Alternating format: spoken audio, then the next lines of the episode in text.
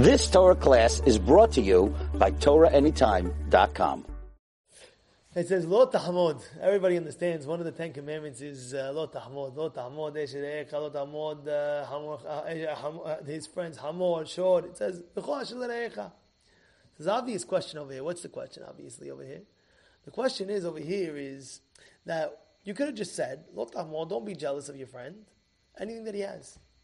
Don't be jealous of your friend he has. What are you saying? Don't be jealous of this and don't be jealous. Of, the, the, the, the Torah specifies. Don't be jealous of this. Don't be jealous of this. Don't be jealous of this. Don't be jealous, and don't be jealous of anything that your friend has. Just say, don't be jealous of anything that your friend has. Don't envy anything that your friend has. Why are you going in pratim and explaining this and this and this and this and this? And oh, by the way, everything that he has on it. You know what the answer is? Very simple. Because in life, sometimes a person just looks at that one item and he doesn't look at the whole picture what the person has. You know, you see the guy, wow, he comes out with a crazy car, crazy watch, crazy this, crazy that. But you don't understand deep down what's going on in the house.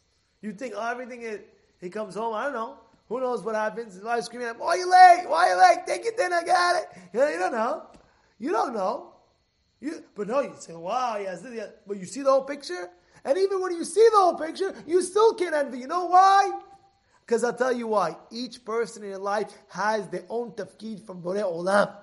And whatever you need to get, you have. And you have to believe that a hundred million percent that whatever you needed to serve Borei Olam, that's what you're going to get. And therefore you won't be jealous of your other friends. Does it make sense? Is your wife jealous of the husband? Oh, I'm, oh, I'm jealous. I wish he could go to work. Uh, or the or the husband's jealous of the wife. Oh, I wish I could be a stay-at-home uh, father and take care of the. You know, you don't hear that. Why?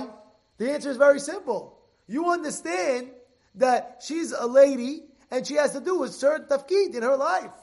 And you're a man and you have to do your tafkid. And that being said, whatever Borei Olam gave you is the best thing. So therefore, you can work with what you have in order to be whatever you have to be in order to fulfill your tafkid with Borei Olam, with His service of Borei Olam. Because nobody in the, world, has the same.